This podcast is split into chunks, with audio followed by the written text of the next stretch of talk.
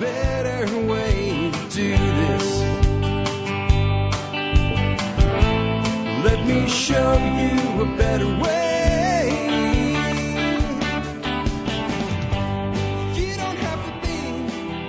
Hi, folks. This is Jack Spirko with another edition of the Survival Podcast. As always, one man's view of the changing world, the changing times, and the things we can all do to live a better life if times get tough or even if they don't.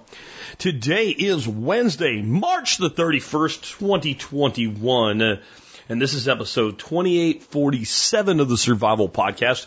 We have a rare event today, an interview. That's not rare. Happens almost every Wednesday. Every once in a while there's a week where there's two of them. It can't be that rare. If it happens one in five times, 20%, 20% is not rare. No, what makes this interview rare is this is one of those rare times where I see a person that I think is so important that you hear from that I go get them.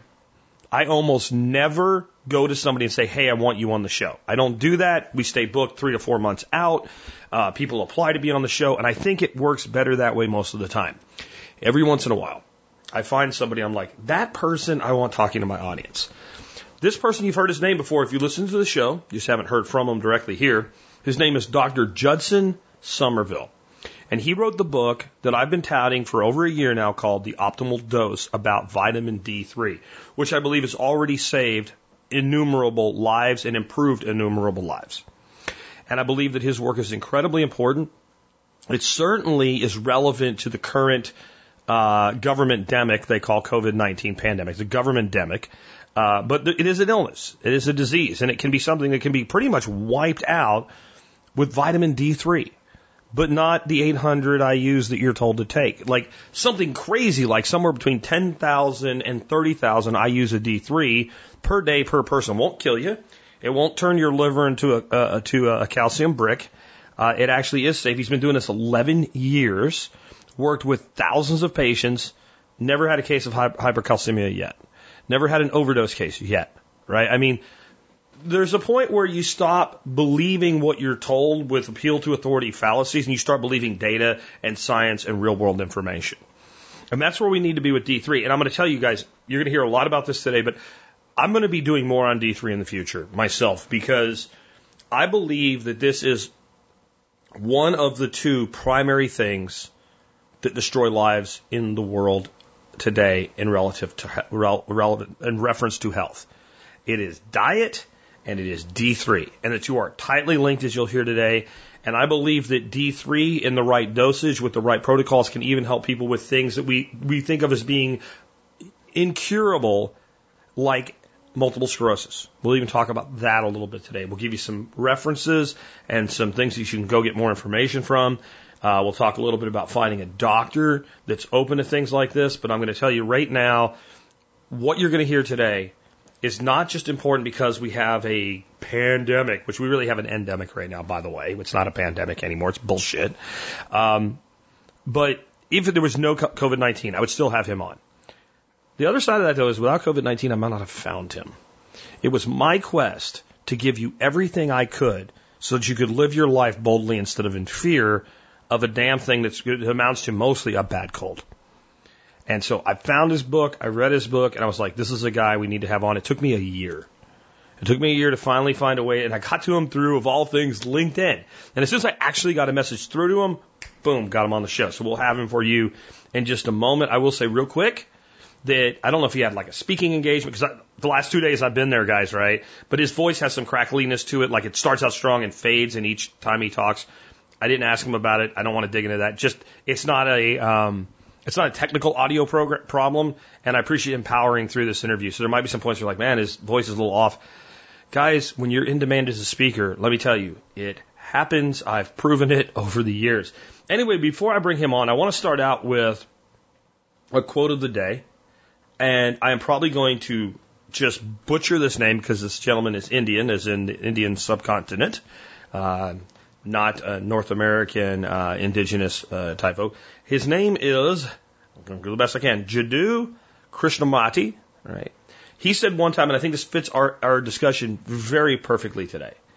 It is no measure of health to be well adjusted to a profoundly sick society.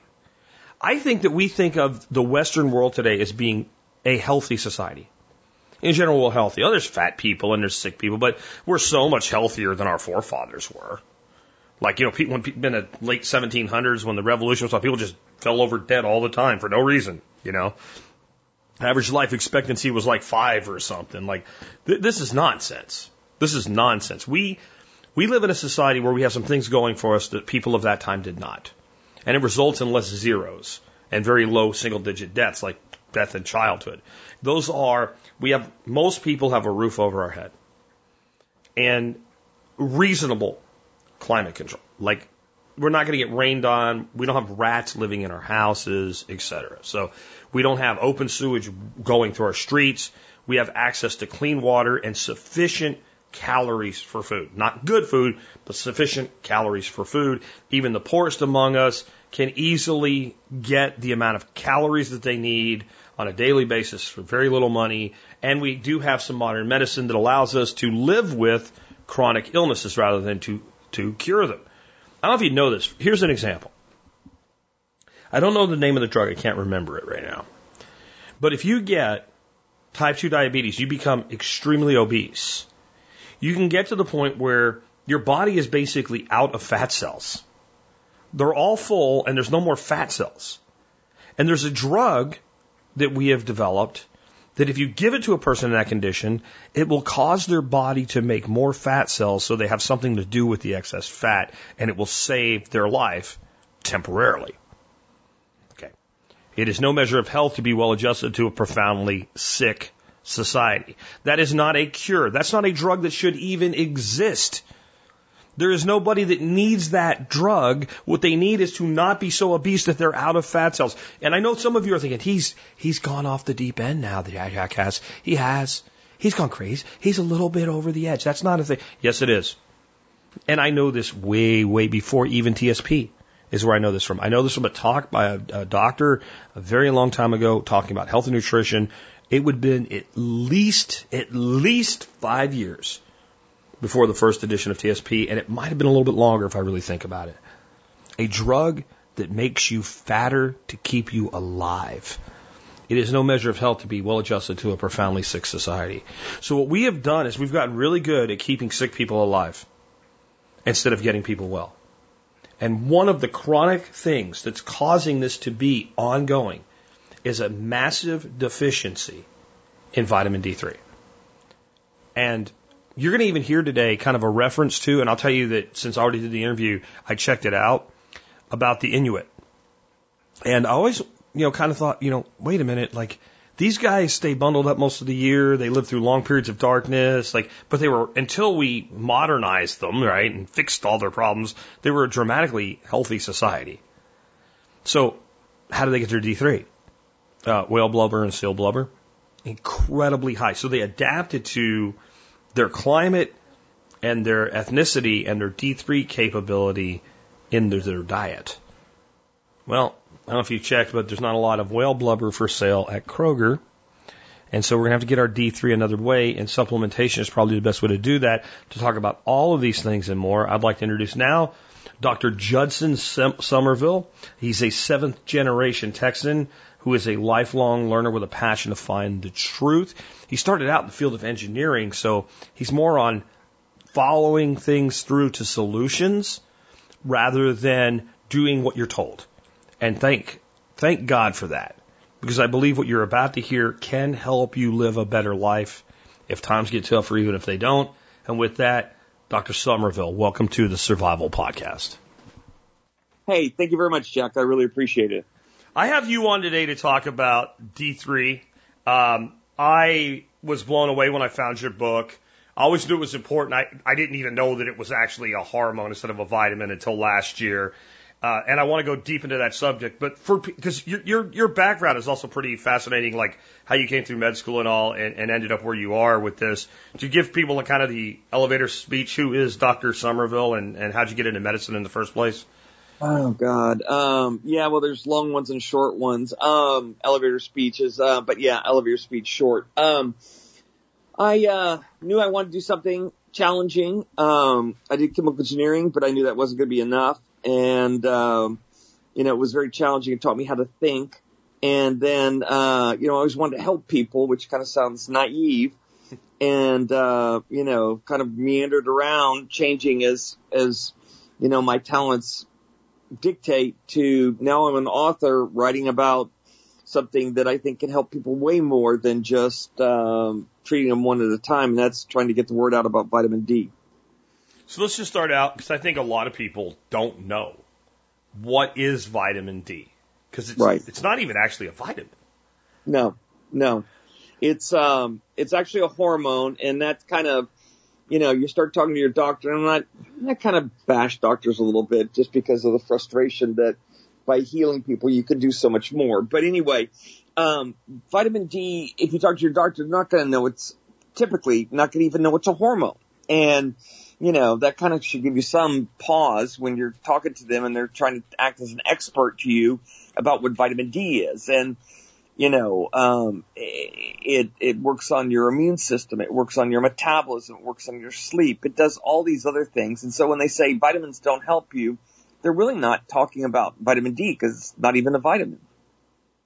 So what dose and blood plasma levels of vitamin D3 do you recommend, and how does that differ from like what the average doctor or nutritionist would say? Yeah, um, I'm kind of the outlier, as it were. And, you know, I mean, kind of along with the motto of your show, my whole point is I want people to be, have freedom, have, you know, the ability to have some control over their life.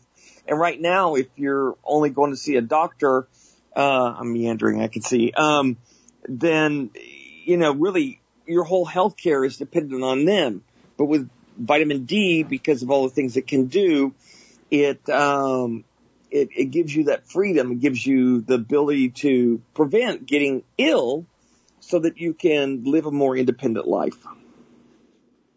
And so why did you come to like this dose that like when I talked to one of my friends? Oh, I'm sorry. I, did, didn't answer your question. Um, That's okay. yeah, go ahead. Um, yeah, well, the, I came to experimenting with different patients and myself initially.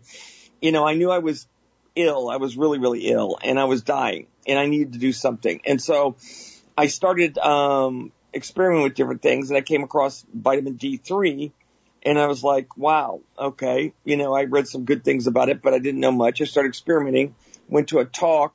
This doctor used, um, what is considered, um, by most people, I guess the regular dose, 10,000 units a day, because that gets you to 50 nanograms per ml. Okay. And that sounds like a lot. But if you think about it, 40,000 IUs is one milligram. Okay. So when you look at it that perspective, it's a lot less. So anyway, 10,000 gets you to 50. And that's where all the good stuff starts really coming in, where it starts really affecting your sleep, your immune system, and, um, you know, your ability to lose weight. And that's kind of another interesting side to it. But anyway, so I finally, you know, did the 10,000, started out with 20,000 like she recommended for eight weeks, went to 10,000 and myself and my patients found that our effects tailor, tapered off. And so then I went to, um, back up to 20,000 on everybody because there everybody seemed to have pretty good effects. I experimented with 30,000 on myself, found it worked even better and stuck with 30,000 units a day. Now that gets you to a blood level of 100 to approximately 140, 150 nanograms per ml. And there's two ways of measuring it. One is nanograms per ml and the other is millimoles per liter. And the millimoles per liter is two and a half times as much. And so I know this is all kind of confusing because you're like all these different units. But sometimes when people talk to you about units, they're talking about one or the other and try to get them always to say the units because, you know, um, it can sound a lot scarier than it is. But anyway, so that's the, the reason I came to, to those doses. And, and what I found was, you know, everybody's talking about vitamin D toxicity and if you take too much, you'll get hypercalcemia. Now, first of all, no one has ever died from taking too much vitamin D supplement. Okay. Even in industrial accidents, some people have accidentally taken like a million units a day and, you know, obviously they didn't do well and they ended up, uh, fully recovering in the hospital once they stopped that dose. So the, the toxic dose is approximately 300 to 400, probably closer to 400 nanograms per ml or 750 to 1000 millimoles per liter. So you know, you've got a lot of leeway there. And there are some people that have a genetic defect, uh, in the CYP24A1 gene. And just to say that to sound smart, but the, the bottom line is it's very rare. Usually you're diagnosed at birth if you have it. And what happens is you get high calcium levels at lower doses. Now, in people that have not been diagnosed before and have been accidentally found, as it were, because they start taking supplements, typically it's around 10,000 units that they start getting to hypercalcemia. And so what, what you need to look for if you're like, oh my God, well, if I start taking it, how do I know? Well, you're going to get bone pain. You're going to get nausea. You're going to get vomiting. You're going to feel brain fog. You know, eventually you end up with kidney stones. So it's not like you're not going to notice that, hey, all of a sudden I'm feeling horrible. Now, one thing I do have to say, I'm not giving medical advice. You know, try to work with your doctor. Find one that's open-minded because, again, I don't want to bash them too much, but most of them know very, very little about vitamin D. And so you need to educate yourself so that when you go in there, you know, they don't intimidate you or scare you. Because so often with my patients, I tell them they go to their other doctor and they go, Oh my God, he's going to kill you. And uh, no, my point is to try to make it so that with, if you get this optimal dose of vitamin D, and that's when I found people got the best sleep, lost the most weight, boost their immune system the most, and not a single one, and this is thousands, thousands of patients, ever got hypercalcemia. I'll take a breath there. No, that's that's fine. Like, I, and I think it's interesting that your your recommended dose is so much higher than even a lot of doctors that I've heard that are kind of open to the whole vitamin D thing. I've I've heard people spout, you know, everything from the the RDA of 800 uh, Right. IUs, which you might as well not bother, in my opinion. Uh, you know, Exactly. up to like 5,000, uh, maybe, and they start like getting really cringy about saying 10,000. And, and what I've noticed Yeah. from your book and other stuff that I've read that like, you can take 5,000 IUs a day, and for most people, it won't move their blood serum levels. So you're, you're Right. consuming it, but it's not elevating the blood levels. Right. So, I mean, is that Right. part at least of why you're like, you know, here's the government's recommendation? I feel like this about most government recommenda- recommendations. That's nice. And, and if it happens to match what I think, then I'll right. care, right? If it doesn't, then I'm going to follow science. So, like, is it mainly because you have to push the serum levels? Like, I think we have this, like, pharmaceutical mindset from all of the advertising and marketing that, like, Right. if I take the thing, then I'm good. Which, Right. with no understanding that, like, and, and I guess it would vary too. Like if there's a person who's really fat, most of the vitamin D goes in their fat. They might need way more than someone who's already got pretty good levels and they're thin and healthy. Right. Now, the, the, the, the, the thing is, it's kind of like if you start an exercise program, you haven't been exercising. Now, most people, when they start thinking about vitamin D now, they're going to be, you know, a little bit older. It's probably been decades since they had a normal level. Hmm. And because of that, they're like, imagine not exercising for 20 years. Okay. You're going to be really out of shape.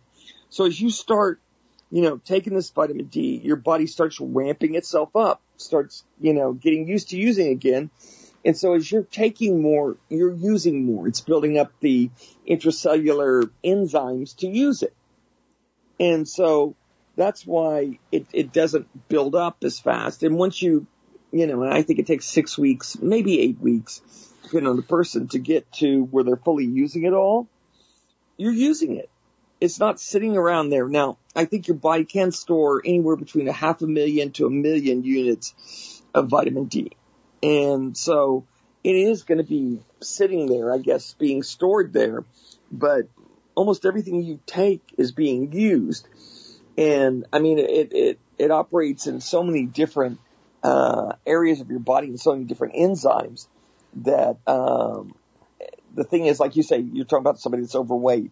And that's the, the issue I have is like, oh my God, well, you know, if I'm overweight and take it, I've got all this stored. Won't it all just rush out and harm me? And, you know, I haven't, I haven't seen that. I, and I've had some people, I you know, as like I talked about my book, one lady, I think she was 350 or 450 pounds, I don't remember.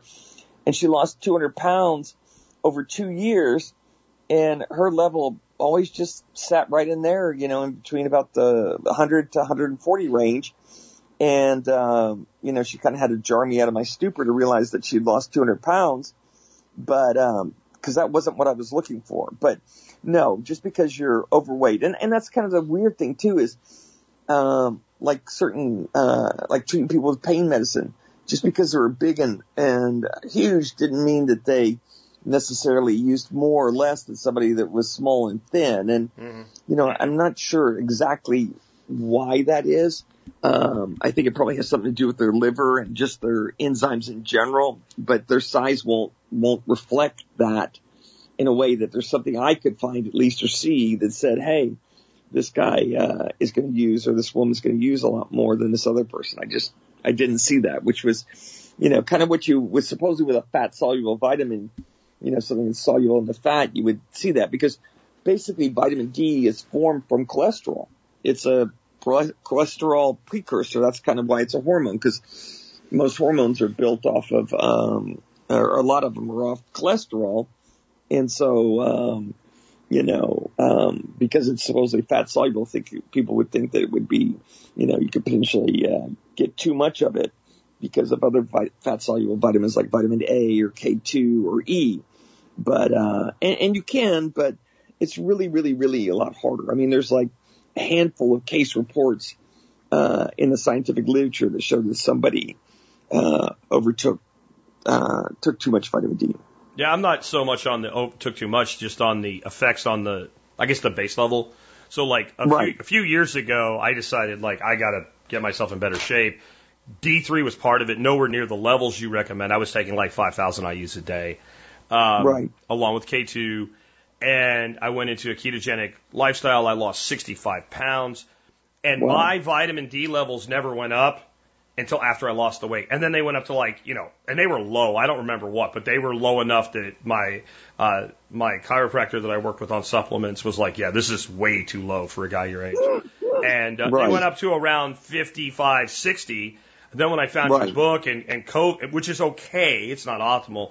But then when, Right. when, when COVID came around and I was researching everything I could for my audience, I found your book and I went up to 30,000 IUs. Um, and so the last test I had was around like 110, which of Right. course a normal doctor's going, Oh my God, you're going to die. And I'm like, no, that's, that's, that's precisely what I want. And I imagine, you know, be, being, being a guy with my genetics in North Texas, it might go a little higher in the summer. I, I'm fine with that. Like, but Right. it didn't actually, even with the supplemental amount, didn't actually come up until after the weight came off. So I don't know that it's like a skinny person needs to take less, but like a fat person might need to take more or needs to lose the weight. That's kind of where I'm going with it. Yeah, no, no, and, and there's there's not any problem with that. I mean, it's like I used to tell my patients, everybody, you know your body better than anybody else. You know, you've got to work with your doctor ideally to see, because I mean, there's some people that can take ten thousand, and that I've learned later. None of my patients ever had this, so I wasn't Yeah. aware of it. But they, you know, hit like ninety, a hundred with ten thousand and uh, you know they didn't have any issues with any enzymes or uh, as far as uh, developing hypercalcemia, um, but you know they hit it a much lower. So the, the most the more important number is I use thirty thousand because that's what it took in my population and and a lot of other people to get to the hundred to hundred and forty. But the the blood plasma level is the more important because you know that's when you start seeing I um, the optimal magic as it were. And I think people should probably know that maybe don't. Um, you're you practice medicine in I think Laredo, Texas, right? So it's not like Yeah. you're in like Nome, Alaska or something, right? You know where your Right. winters are all dark. Like this is a place where if anybody thought you wouldn't have a vitamin D, D deficiency, it would be you know Texas because I don't know if you look out the door, but it's usually things are like hobbit, hobbits are throwing rings over fences to burn them and stuff. Like, it's, but we still like it gets hot, so we all go inside. We don't walk around naked like we evolved. So, Yep. so we have a, a, to me a, a, a huge like I would call like the real pandemic is vitamin D deficiency in the Western uh, world and and elsewhere Yeah. as well. But can you Yeah. tell people because I think people don't you know like people trust government and I think that's dumb, but they do. Right. And I think if you're going to at least take something government tells you and say, okay, this is valid and you should know where they got it. Did they pull it out of their ass? Did somebody make a best guess? How old is the recommendation? Where did the safe levels and adequate levels of D in the blood serum level come from as far as government and pharmaceutical? Well, the the the I, I document in my book, and there was an article where they came and they did the studies and they realized that it was safe up to at least 300 nanograms per ml. Okay. But in order to be careful, okay, in order to be careful, they put it at 100. And so basically they blocked everybody out of all the beneficial effects because see, they were working on the mindset of this. There's a disease in children that is very rare. It's coming back now because of lack of vitamin D. Uh, and we'll get all into that in a second, all the benefits of it. But, um, they, um, they were with a mindset of trying to treat rickets. Okay. This childhood disease, which is due to calcium deficiency. And the thing is, it's just super rare. People just don't really get it. Uh, and you only need a very, very small amount of vitamin D in order to um, prevent rickets. And so they didn't understand that all these other benefits of vitamin D required a higher dose because the rickets, um, the vitamin D for that, the active form comes through the kidneys. Well, all the really beneficial effects are intracellular in all the other cells in the body. And so they missed it. Hmm.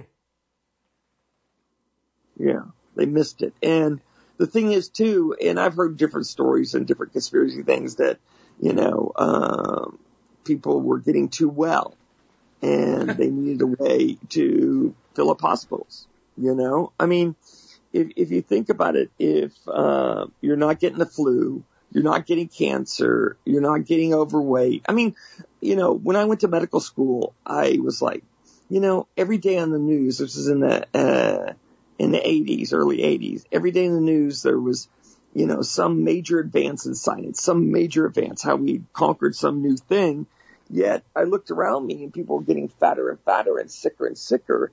And I was like, man, there's something's just not mixing here. I mean, when I was a kid, you could eat a small hamburger and a small Coke and be satisfied. Now, my God, if somebody's carrying around a gallon jug of, you know, slushy punch, and eating a quadruple hamburger, they're just not eating, you know? And, Mhm. and I mean, doesn't that strike people as, I mean, the problem is, you know, people don't pay attention to the past. And, and one of, uh, the people I, uh, architects that I had help me build my home, he said that I was really into studying the past. He put, he put a quote up on my wall, study the, the past is prelude, study the past.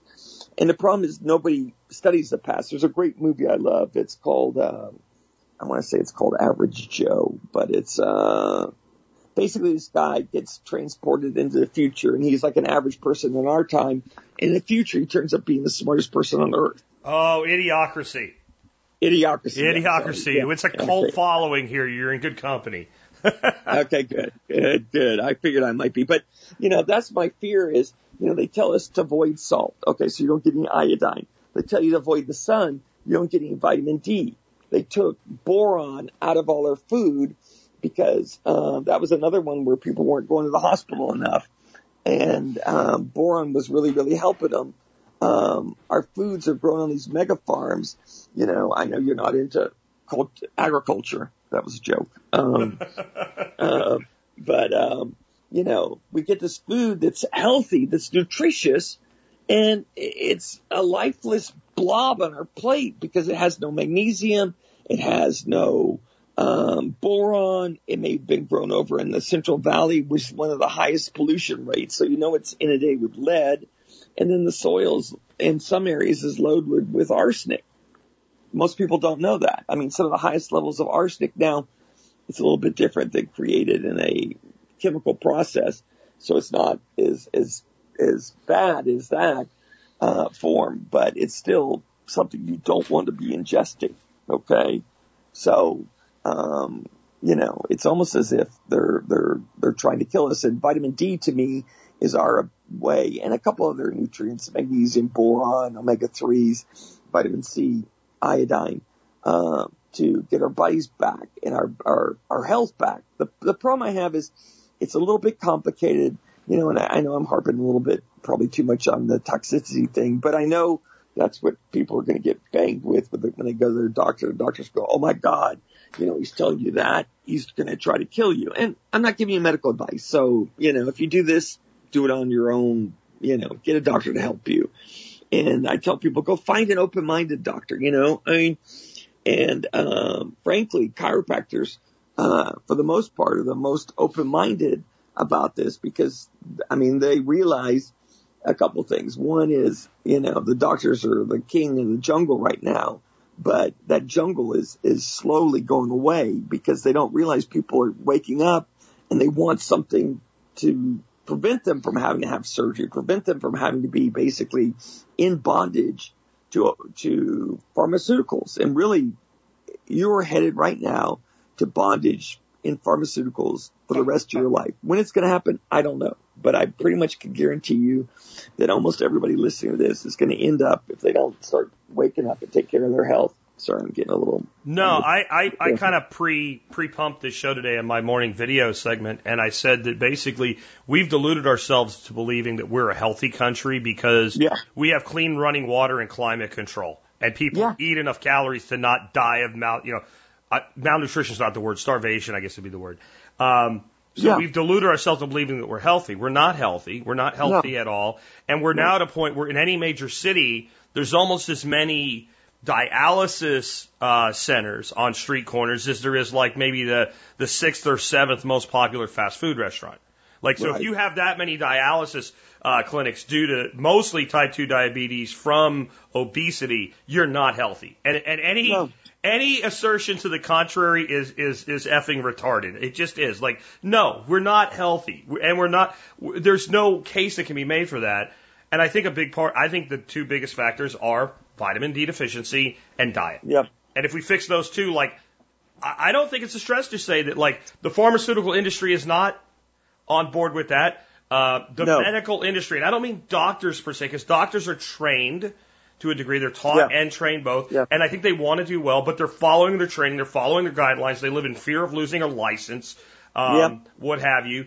But the industry itself, the people that make, you know, like, not the miners, but the people that make the picks and shovels, do not want this.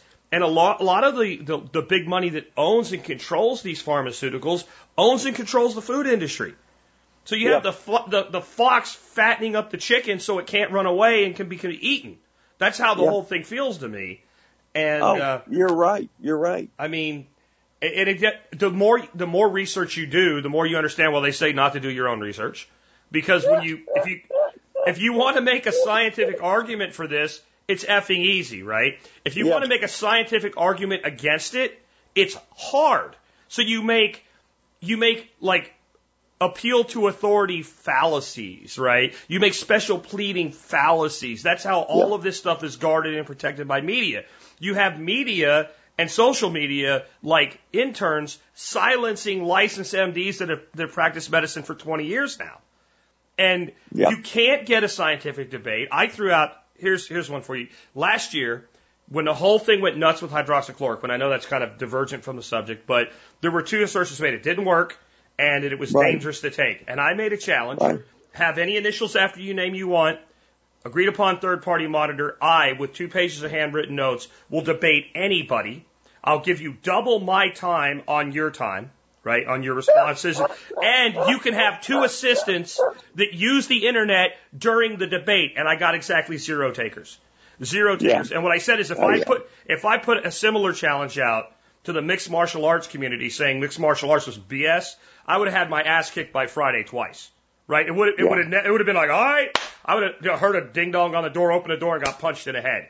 But all Yeah. these PhDs, MDs, etc., DSCs, nobody would take it because you can't make the scientific counter case. And I think with D, Right. you can't make the scientific counter case. This this concept that the government kind of did their job and said about 300, right? And then said, well, we don't really know, so what they pulled out of their ass was to divide by three. Well, that'll work. Like, no idea why three, right? It just, eh, you know, no, no one will die from an overdose. They didn't even know what it was when they did that. They still were exactly. calling it a vitamin. They didn't even know it was a hormone. Yeah, yeah, yeah, yeah. I mean, it's it's you know, I started writing a book on food and and such, and I got to where I just like gave up because there's so much crap in there that's harming us. Okay, Yeah. and the lack of vitamin D, and, and vitamin D is the key. Okay, Jack, here's why, and here's why, I, I, and and I'm so happy I'm on here because hopefully it'll help some people. But vitamin D controls your appetite. Mm. Okay, it controls your appetite. So what do bears do in the winter? They hibernate. Before they pig out. Why? The angle of the sun goes down. Okay, it's Sure. not only but the cycles of the food are also based on that, and such that they gain weight. They, you know, over the winter, and then when this they go without food because if you build up the fat, you'll survive the winter. Sure. If you don't build up the fat, you won't. Well, basically, we're in an endless winter. I mean, that's all we're in is winter. Nobody out goes out. I mean, I lived in Laredo, as you said. I don't live there now, but I used to live there and practice there. And you would think, as much sun as we got, we're one of the sunniest places in the country. We hit, uh, we've hit 100 degrees every month, I think, except for January. Okay. And I mean, it's crazy warm and everything, but people avoid the sun. And if you don't get the sun, and you'd be surprised how much makeup has sunscreen and how we've been so conditioned. We wear so much clothes that even if you're in a sunny place, yes, you get more. I mean, okay, look at it this way. In the winter, what do you eat? You have uh, Thanksgiving meal, Christmas, and New Year's. I mean, you pig out, baby. Well, why don't you have that in the summer? You go, well, we have, you know, Fourth of July. Yeah, you eat a fair amount there, but not like you eat on Christmas or New Year's or or Thanksgiving. And the reason is You is certainly don't eat the level of starches, right? No. Like, you know, people go out and eat, a, eat friggin' steaks or ribs, right? They're not eating like giant Exactly. vats of stew or Thanksgiving, huge amounts of stuffing. They're, they're Yeah. eating more of a vegetable meat based diet, which is, I think, is more human. Yeah, I think of, uh, I think a brisket is kind of my epitome of Mm. a Fourth of July. Yeah. Yeah, yeah, yeah, yeah. Don't tell me where you live. You've got some great brisket. Anyway, um, the point is that vitamin D controls your appetite, and so when your vitamin D level is low, you absolutely crave the the most caloric rich food you can get, basically fat rolled in sugar.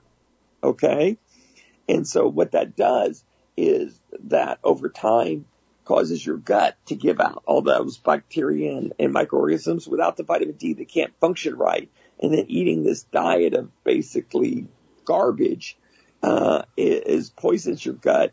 It throws the balance of the microbes out of balance. You basically start leaking poop into your arteries, into your tissues. Okay. And so what that does is ends up causing atherosclerosis. That's why your cholesterol goes up because cholesterol, ask a doctor what cholesterol is. Hey doc, what's a, what's cholesterol? Oh, it's bad. Okay. Yeah. Well, okay, great. I got that. Why is it bad? No, it's bad. You know, I mean, emphasize it stronger and stronger. I, I did this with a, a uh, really well-known and, uh, and very good uh, vascular or cardiothoracic surgeon in my town, and he never could explain to me what cholesterol was, which I knew he couldn't because what it is is basically it heals. It's a patch onto the damaged artery areas of your arteries, and after it's been damaged and damaged and damaged and damaged, what finally happens is you form calcium over the top of it to try to prevent any more irritation. Okay, and um, anyway, um, so you're leaking all this crap into your system. You end up developing uh, metabolic syndrome. Okay, type two diabetes, metabolic syndrome. Then you're you're dependent on insulin. You end up with your kidney dialysis, like you're talking about, and you know eh, you you just spin down the toilet. Basically, your health does, and so that's why you've got to have vitamin D. So you're not trying to eat all this garbage all the time and end up uh, uh, in bondage to pharmaceuticals. So, are there things that we should take with vitamin D, like cofactors, like other substances that we are either deficient in or that specifically work with D to uh, to to get better action in the body? Absolutely, absolutely. Now, uh, I'll get to K2 in a second because that's kind of a little trickier. But the the the really the a couple that are really really important is one magnesium because it's super deficient in all our diets. Okay, and uh, if you know what Valium is, you know uh, it's a, a medicine, uh, angi- what they call an angiolytic, something that helps you get relaxed to stay relaxed and. Um, and basically magnesium is your body's Valium. It also helps prevent arrhythmias. It helps prevent seizures. It helps kind of stabilizes your mood. It helps you to get to sleep. Okay. So magnesium is super important. It also is important to absorbing vitamin D. It's also important to tons of other enzymatic processes in your body that help keep you quote unquote healthy. So I really, really, really recommend magnesium. That's super important. And what I tell people to do is take as much as you can tolerate. Now, if you have kidney problems or something, eh, you probably should be doing that. But otherwise, and now if you take too much, what happens? You typically get diarrhea. Okay. So don't do that. Um, but you know, usually 400, 800. I had some people take 2000. Now the problem is once a lot of times if you don't have enough vitamin D, you get a lot of uh, uh, intestinal issues. You get uh, either uh, constipation or diarrhea, or you get small bowel over, overgrowth. Um, you get a lot of different problems, and so it's sometimes hard to get that magnesium balance because some, when people are alternating between you know diarrhea and uh, constipation, and they won't change their diet.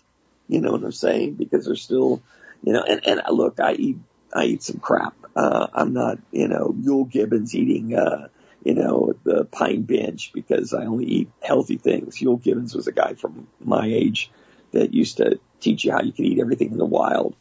Um, famous guy at the time. Anyway, the point is I'm not perfect, but I think if you cut out most of this, you know, and the whole thing about cutting the starches way down, cutting the sugars way down, or eliminating completely, you know what I'm saying? Um, as far as it goes, I'm not an expert on the keto diet or anything, but I, what I do know is that by taking vitamin D, just as one aspect, and, and we get some other aspects in a second, but just as far as the metabolism diet, I think will, and it's shown, there's tons of, of evidence out there showing it gets rid of not only type 2 diabetes, but it prevents type 1 diabetes, which happened to run in my family. Now let's let's hit K two a little bit there. I take K two. Okay, yes, sorry. No, Yeah. that's fine. I take I take K two along with D three. I take it separately because I found all of the, based on my research, all of the combined product seem to have about twice as much K two as you probably should be taking. Um, Yeah. So I I take about half. I don't remember exactly what it is, but whatever the standard 5,000 IU, and I think it's like 200 mg or whatever it is a K2. I cut that in half, and that's that's that's actually convenient because most K2 comes in a, a dose, and a single dose is half that value. Uh, so I take 10,000 milligrams or 10,000 IU's of vitamin D3 three times, three doses three times a day, and I take a single K2 with it. I also found that when we started doing this, my wife started having some mild arrhythmia. And in my research, I found that some people seem to, when they start taking that much K2, experience that. Now, it's all anecdotal. I'm not aware of any studies that, that say this, but it was from another book I read by the author and like collective intelligence from his audience saying, yes, I did. And it was the MK4 and MK7 variants. And I think it's the MK4 is what I take because it's just easier for both of us to take the same thing. That when people went to that, it went away. And again, anecdotal only.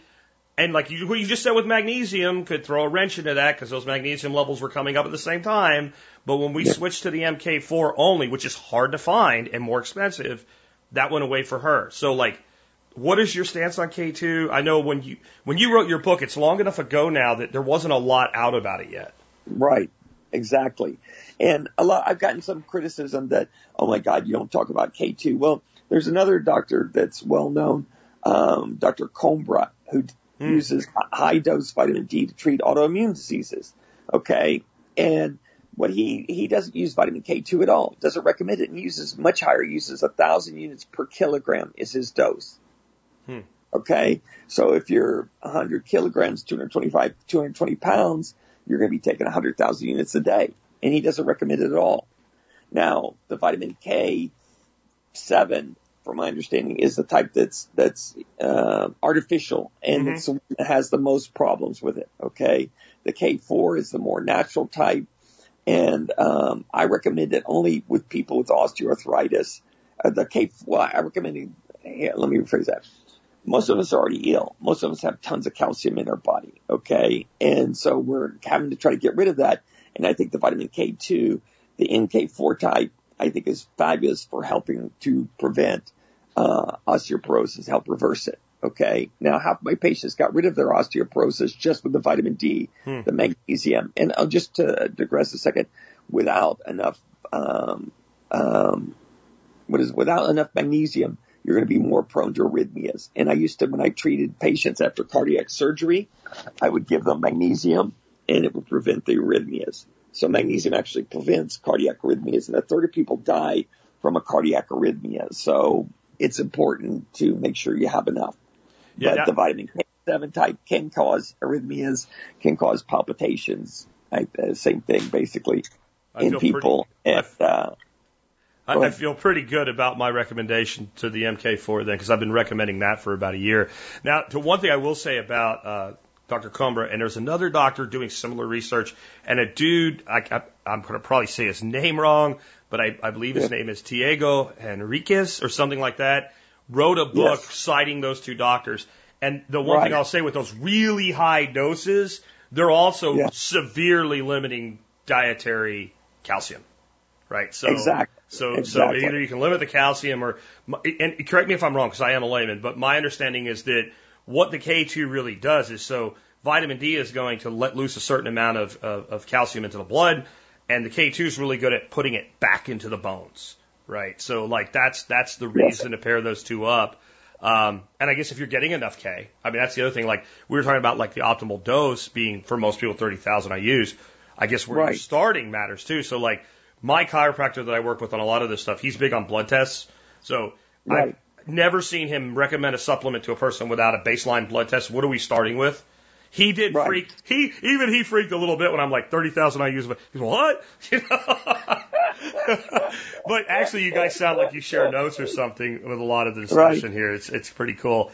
Um, So the dose is, I never got to the dose. I mean, Yeah. I get off of it, but the dose is for the vitamin K4. There was a Japanese study, I believe it's Japanese, where they used um, uh, 45 milligrams because the dose typically is micrograms. And, and what I do is to get to this, so in case I forget to talk about it later, is basically your gut produces vitamin K2. Okay, so it's not like it you don't get any. Okay, you also get some in your diet, like with eggs and different things. Sure. If you're eating a keto diet, you know, and you have eggs in there and such, you're probably getting enough K2. And so that's why I'm not huge advocate for it. Now, got you.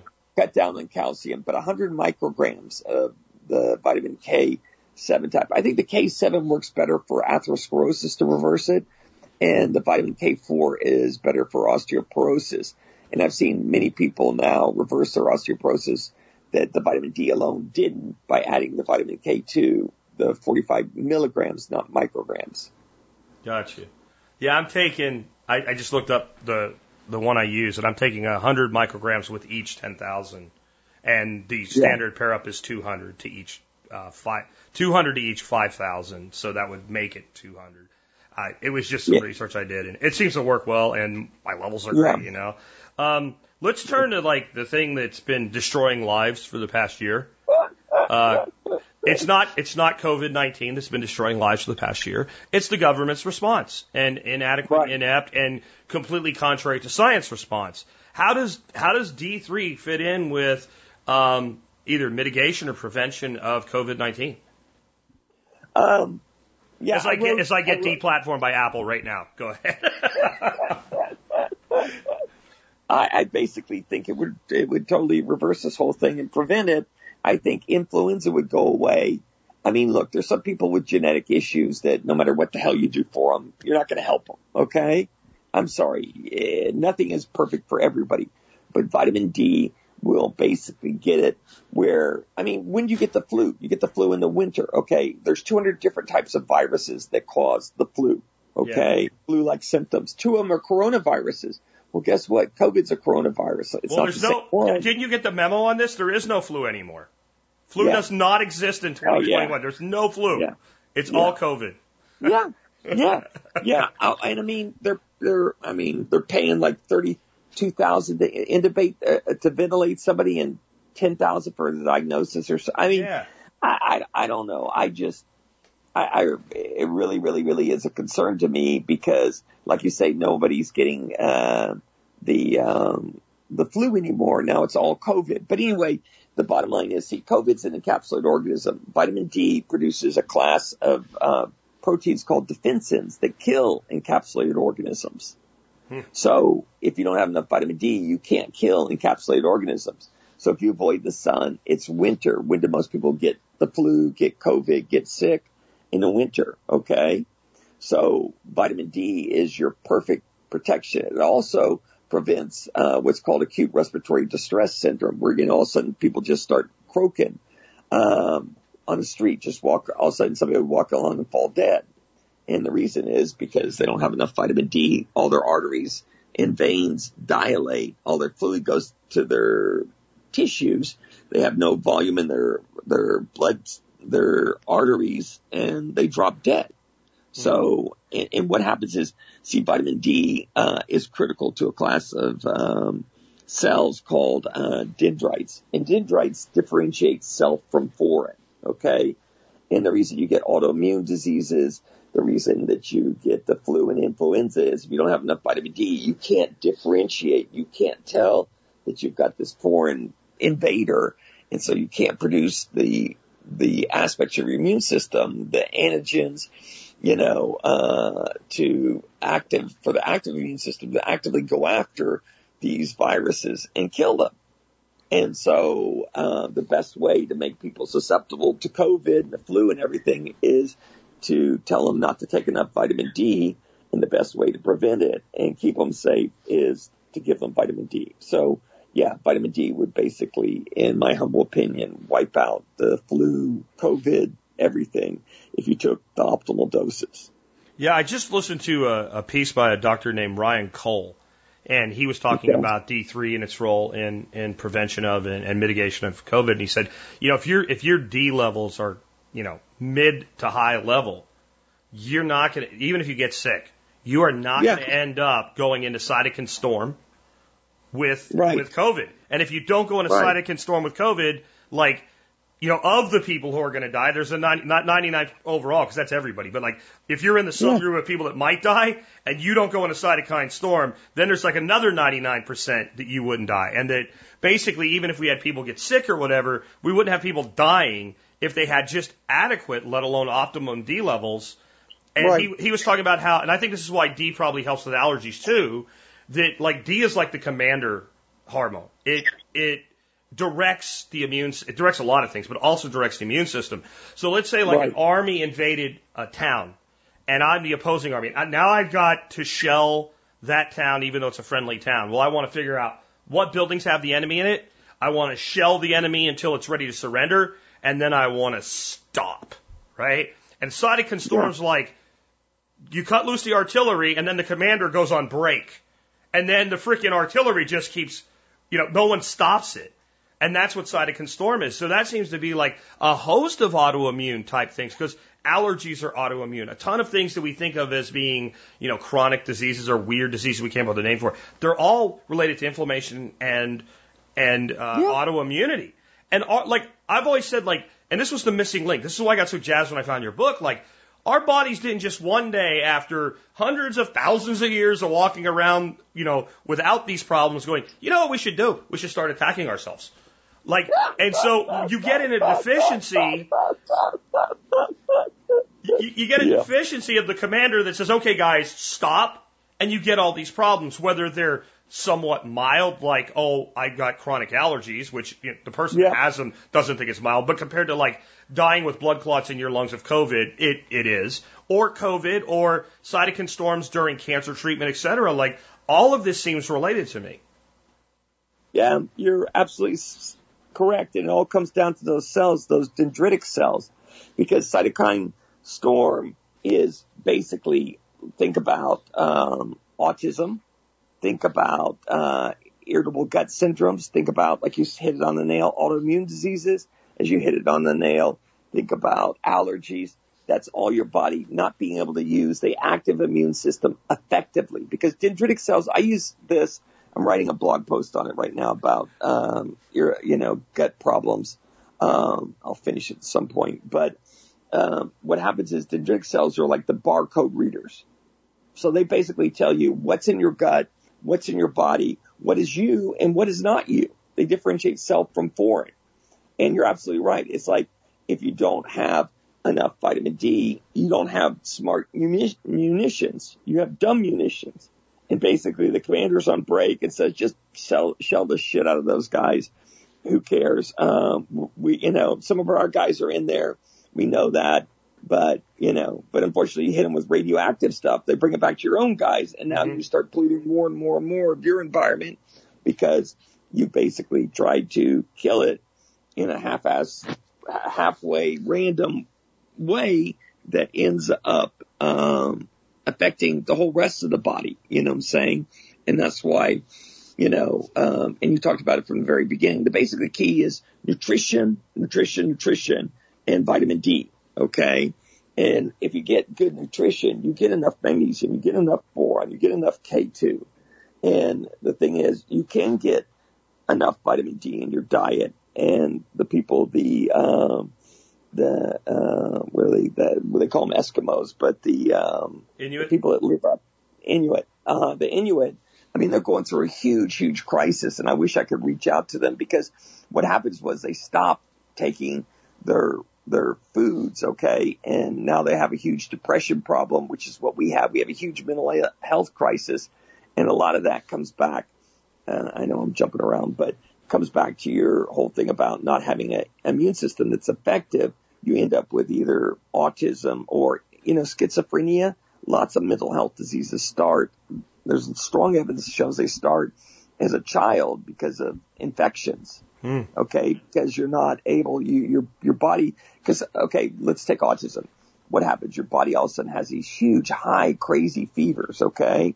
Well, you know, as a as an infant, yeah, you're you're getting the vasodilation, you're getting the cytokine storm type of effect, but you're able to tolerate it because your uh, you know your physiology is amazing because you're a baby, you're growing, and you have all this these extra cells and energy. But the problem is, um, you try to kill these these cells that are attacking you, the virus or whatever it is, by jacking your temperature up. And in my opinion, what happens is it burns out parts of your brain uh, as far as that goes. So the dendritic cells can differentiate that. They can tell you, you know, that's why people get type 1 uh, diabetes.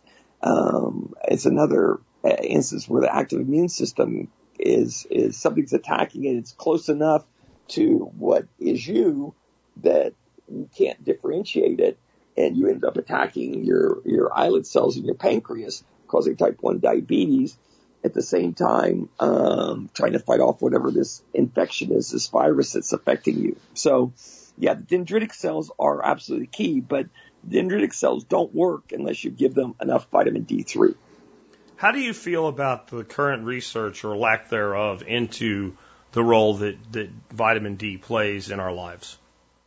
Well, I mean, it's it's clear. I mean, basically, if I was in the pharmaceutical industry and I absolutely did not want my reign to end, and I mean, and keep on doing what I'm doing, I would make sure that any research was done was horrible. Okay, and that's basically. I mean, they call it drive-by research, where it's basically. I mean, there's studies out there where they'll find a group that takes, let's say, lots of, of um, uh, cod liver oil, which has toxic. If you get to get higher levels of vitamin D, you need toxic levels, essentially vitamin A. Okay, which will increase your mortality six to sixteen percent. There's a big study out there. Yeah. Nobody believes it anymore, but they, they create those kind of things. Um, it's it's not it's only back to not do the studies- hydroxychloroquine. Hydroxychloroquine, where they take late stage patients, give them, you know, eight times the safe dose at Yeah. end stage of the disease, and say, "Oh, look, it kills people." Like, well, no shit, you gave them freaking two grams a day when you should be giving them, you know, Yeah. 200 milligrams, like, um, in the early stage of the disease with zinc. It's they do the same shit over and over again. It's a it's a common pattern. So I I see this trick there. So we make sure they're they have toxic levels of A, and then we blame the D. Is what you're saying? Yeah, Okay. Yeah, and, and and and and the thing is, look, we're being dumbed down and dumbed down and dumbed down. Okay, uh, and without the the vitamin D, you don't sleep well. Okay, well, how how well do you function with chronic sleep? And people are like, oh, I have to wake up to go pee at night. Okay, hell no, you don't have to wake up to go pee at night. Do you have congestive heart failure? No. well, you know, all my buddies wake up to pee at night. That must be normal it's it's not normal. It's a lack of vitamin D. Now, are there other things? Sure, But if you're not eating healthy, you're not getting enough protein, you know, uh, back to your nutrition thing. And, and I mean, I'm not an expert on that. Um, but you know, you need enough proteins and you need enough of all these other substances. And if the food you're eating is deficient in it and you're not getting enough vitamin D, your, your, your, your brain is not going to function well and you're not going to be able to remember the things you need to do and know. And at some point we're going to be an idiocracy and, you know, are, are you sure at some point and we're not already there? Well, I'm I trying to be mean- optimistic. I'm trying to be optimistic. I understand, but if you take a walk outside in the sun and watch people walking alone in the woods with a mask on, you're like, man, Brawndo's getting put on the crops next. They're, Yeah. They, that's what plant, plants crave. But how long have you been doing this? Like prescribing these incredibly dangerous high level doses of vitamin D and not seeing people fall over and, and have their liver turn into a calcium brick. uh, since 2010. It's a while. It's 11 years. Yeah. That's Yeah. pretty good yeah, track record. Yeah. Yeah. And, uh, you know, it, uh, um, the weight loss, the restoring your health. I mean, you know, some people it, it does more effectively than others. You know, everybody's different. You know, some people can use lower doses. And I figured once it got out in the world and people started using it, that you would find that, you know, there would be other reactions. People would have other, you know, not necessarily have the same effect as everybody in the group that I treated. You know what I'm saying? And that's come to be true. That's why you got to measure your levels and you got to make sure that, um, you know, you- you're, you're smart about what you're doing and not just take a bunch and, and, uh, and, uh, ignoring changes that occur when you're taking it. I was only ever able to find one study, and it was a, it's not a study because that it was on. Um, trying to think of the the site where PubMed where they publish all the studies, but it can't be a study because one Yeah. guy. So one guy does not a study make, but it was a, a Right. person that had some uh, toxicity as far as calcium accumulation in his organs, and it turned Right. out. And I'm wondering if he was somehow connected to your work, or even might be the one mentioned in your book because what it turned out was he thought he was taking 30,000 IUs a day. He was taking 60. He had doubled the Yeah. dose.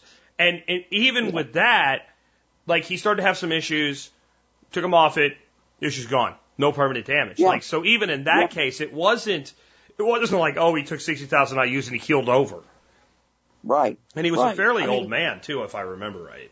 Yeah, I, I think I know your study you're talking. I think what happened with that guy is, well, there's a couple like that, but one, I think the guy had a defect in his enzyme, that CYP, Mm. you know, 24A1, not both, both alleles, both copies completely damaged, but damaged enough that by taking 60,000, he was having issues. But I mean, he started having issues that didn't, you know, he finally saw a doctor, but it's, it's not like, hey, you know, I started this about a month ago and all of a sudden now I'm not feeling so good. Maybe they're connected, you know, um, I mean, that's the thing is you got to be, and, and that's part of my idiocracy concern is, you know, you got to be aware. I mean, if you're going to do something, and some people are going to take this and not check with the doctor and stuff, and I understand that. I can't. That's up to you. I make my recommendation. You do what you you have to do. But you know, if you start feeling worse or something, something's not good going on. You shouldn't feel, you know, worse before you feel better with vitamin D. Yeah, maybe you'll get a little constipation, and I've only seen that twice where I think it kills all the bad mojo in your intestines and basically locks you up. But with enough calcium, with enough magnesium, that passes uh, as far as that goes.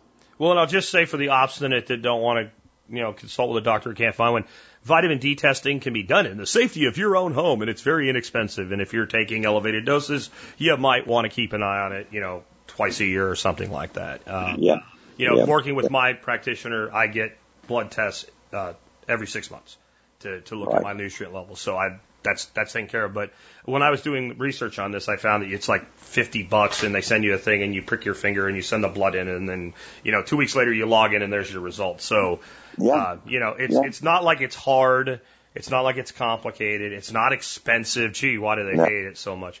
So you've been doing this for a long time. I'm sure you have some resources people can uh, take advantage of online where they can learn more about you, your work, get your book, which everybody should read. I have three books that I recommend on vitamin D, and I recommend that they're read in order. And one is by the, the gentleman you referenced. I can't think of his name again now. Hispanic gentleman.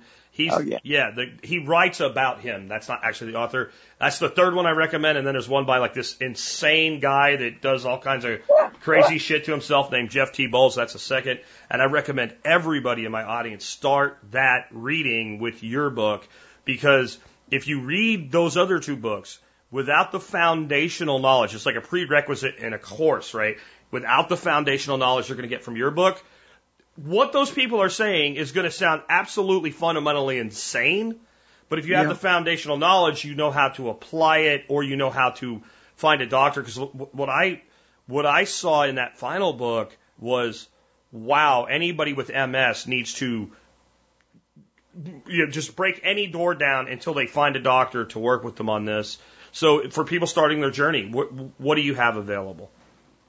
Well, there's um, uh, there's my blog, vitamindblog.com, where I'm constantly talking about newer and other aspects of, of vitamin D3. And uh, um, as, as far as that goes, there's also um, another uh, link. It's called Vitamin D Wiki, Okay. and um, it's got tons of articles. It's got lots of uh, site. Um, you can go and, and you can get there from my site by the, the my website because on there's my blog, but you can also get Vitamin D Wiki, and it has uh, references for tests and things like that. That's you know that uh, uh, Dr. Henry Lahore has uh, spent his lifetime collecting all the different studies and such on vitamin D3. And my site is more trying to interpret those studies and tell you what they mean and how to apply them to yourself.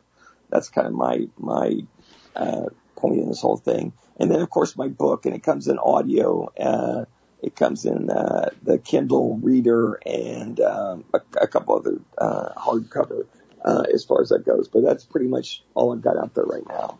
I'll I'll make sure that there's links to all that in the show notes. And when you were talking about the Inuit, um, I threw in like, is there basically queried Google about vitamin D levels in seal blubber?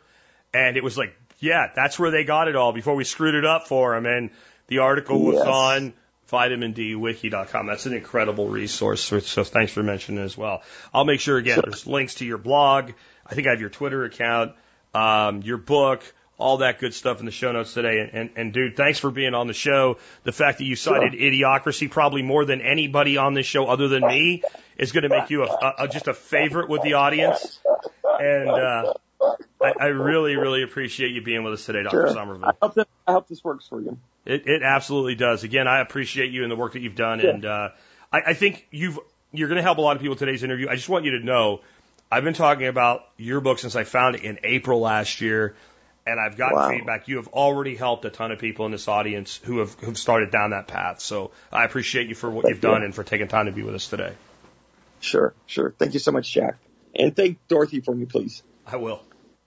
All right. Take care.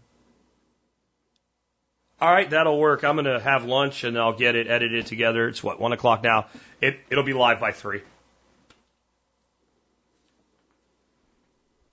Let me just say I highly recommend Dr. Somerville's book if that wasn't abundantly obvious. And I also highly recommend that if you're going to do this, that you get your D levels tested before you begin and, you know, six months after you begin. And if you're going to maintain a high dose, that you do D testing regularly.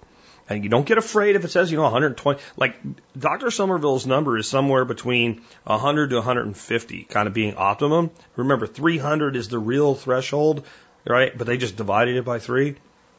But I think it's a good idea. I think it's a good idea because I also think it helps you if you can't find a doctor that's really, really, really switched on, and you can go in and say, "There's my levels," but those are it's 110, and ah, you go, okay, well, did you know? And at least you can have a rational conversation then if your doctor is able to have rational conversations. Because unlike uh, Dr. Somerville, it seems like a lot of doctors today don't like rational conversations. They don't like being challenged. They don't like being presented with facts. They just want to be obeyed as an authority. And this is a huge, huge problem in our society today. This, this embracing of fallacy. Dr. Somerville so many times mentioned idiocracy. When you get to a point where you believe someone because of who they are, in direct conflict with science, data, and fact, and you actually think the person who pursues science, data, and fact is the one that's crazy, well, like I said, when you see somebody triple masking walking alone in the woods, all you can say is, dude, in fact, that's, that's my new thing. If I see somebody walking alone in the woods with a mask on, I'm going to ask them if they have any Brawndo. I really am. You think I'm kidding? No, I'm not. With that, let's wrap things up. And uh, let me remind you if you'd like to show in the work that we do, you can help us out by doing your online shopping at tspaz.com. Say it with me. tspaz.com. Say it with me. tspaz.com. Don't ever forget it. It is the place that you go when you are going to buy something online because you know it helps us, even though you buy what you were going to buy anyway, or you find out about really cool things that you wouldn't know about otherwise that all pass my price to value ratio formula. See, this is my thing. I want the best thing for the money in any class. I want the most longevity out of it, but I'm not the guy that's going to go out and buy a diamond studded gold thing, even if it is really, really good, if it's not really a place where diamond studs and gold is called for. And as much as I lose them, I would never buy a diamond studded or golden tape measure. No. I buy tape measures from a company called Komelon, and that's K O M E L O N. And it's because they were the first to come out. Now there's some other varieties that do it, but you know, they were the first, and they're very affordable, to have like a self-locking tape measure. When you see this the first time, you wonder how we made tape measures for over 100 years the way that we've made tape measures for 100 years. Such a simple change. Normal tape measure, like a Stanley or something. Good tape measure. You pull the tape out, push a button down to lock it. Seems to make sense. Komelon, pull the tape out, it locks. Push the button to retract it. Why did we not always do this? I don't know. It doesn't make any sense when you think about it. Have you ever pulled out a tape measure and been like, you know, I, I I'm really glad that when I pulled it out, it just came back in because I didn't lock it. I mean, come on. Like, have you ever like pulled out uh, like a foot of tape and locked it and realized, oh, I'm gonna need a little more than that, and been like, gee, I'm so glad I have to push the button again. With the Komelon, you just keep pulling, and when you want to retract, then you retract. They're they're a great price. You can get a two pack of 12 footers uh, for about 15 bucks, so 750 a piece. And they also come in 16 foot and 25. I've standardized on 12 footers and 25 footers. 25 footers are for the longer measuring jobs, etc. 12 footers do everything else.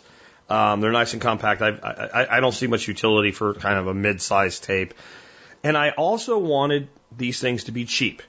They have to be cheap. Good and cheap. Why? Uh, I don't know about you guys, but there's three things that I lose more than anything else that I own. Markers, specifically like Sharpie markers, nail clippers, and tape measures. And I'm talking like you're in your shop. You have the tape measure in your hand. You measure a board, you mark it with a Sharpie marker, and you don't leave. You're in the same room. You haven't left. Okay, maybe you took a sip of a beer. And you look around like a fart in the wind. It is gone. I'll tell you what I think it is. Gnomes. Yep, supernatural gnomes. They steal these things. They steal tape measures, markers, and nail clippers. They probably steal big pens too. Anything this it's a gnomes. So what I do is I buy extras of my short ones and I lock one in a drawer where the gnomes can't get it. And my big one that I only use on occasion, I keep it in the pantry in a place that the gnomes don't know about. And if they do disappear, I don't have to like sell a kidney to replace them. And I have yet to break one. And I have to say this, they're affordable, have a better feature, and every other tape measure I've ever bought, even expensive good ones, eventually break. And they usually break when you pull them a little too far out and then they, they just won't retract. I've not broken one of these yet. So better, less likely to break, cheaper. Yeah. That's the Spirko formula for value to price ratio. Komelon tape measures. And if you were on the Telegram channel, you'd already know about it. They're not going to sell out though, but sometimes things do. So get on the Telegram channel, get on the Daily Mail, follow us on social media. With that, let's wrap things up with the song of the day. We're bringing back an old band, the Steve Miller Band. Much like the other songs this week, this song is about making a choice. It's about making a choice to live in the world that's been placed in front of you, a world that's pretty dark, a wor- world that's pretty dystopian, a world that's absolutely controlled or to make a choice to live in a world where you're causing things to happen, that you're proactive versus reactive, that you are in charge of your own life. And in living your life the way that you're supposed to, you actually make the world a little bit better. You make the world turn around just a little bit. Because if you do it for one person, it's a monumental, it's absolutely a monumental achievement. And every one of you can do it. Well, that sounds like it was written for today. Now, this is a little bit later on the timeline for the Steve Miller Band, having been so huge in the early 70s, right? I mean, this is from mid 80s. I think it's from like 86. Um, so a little bit later in their career, but that's a long time ago. Boy, it kind of fits the world we live in today to a T, doesn't it? Great music tends to, instead of fading out, become more true over time, just like great literature, great poetry, etc. With that, it's been Jack Spirko with another edition of the Survival Podcast.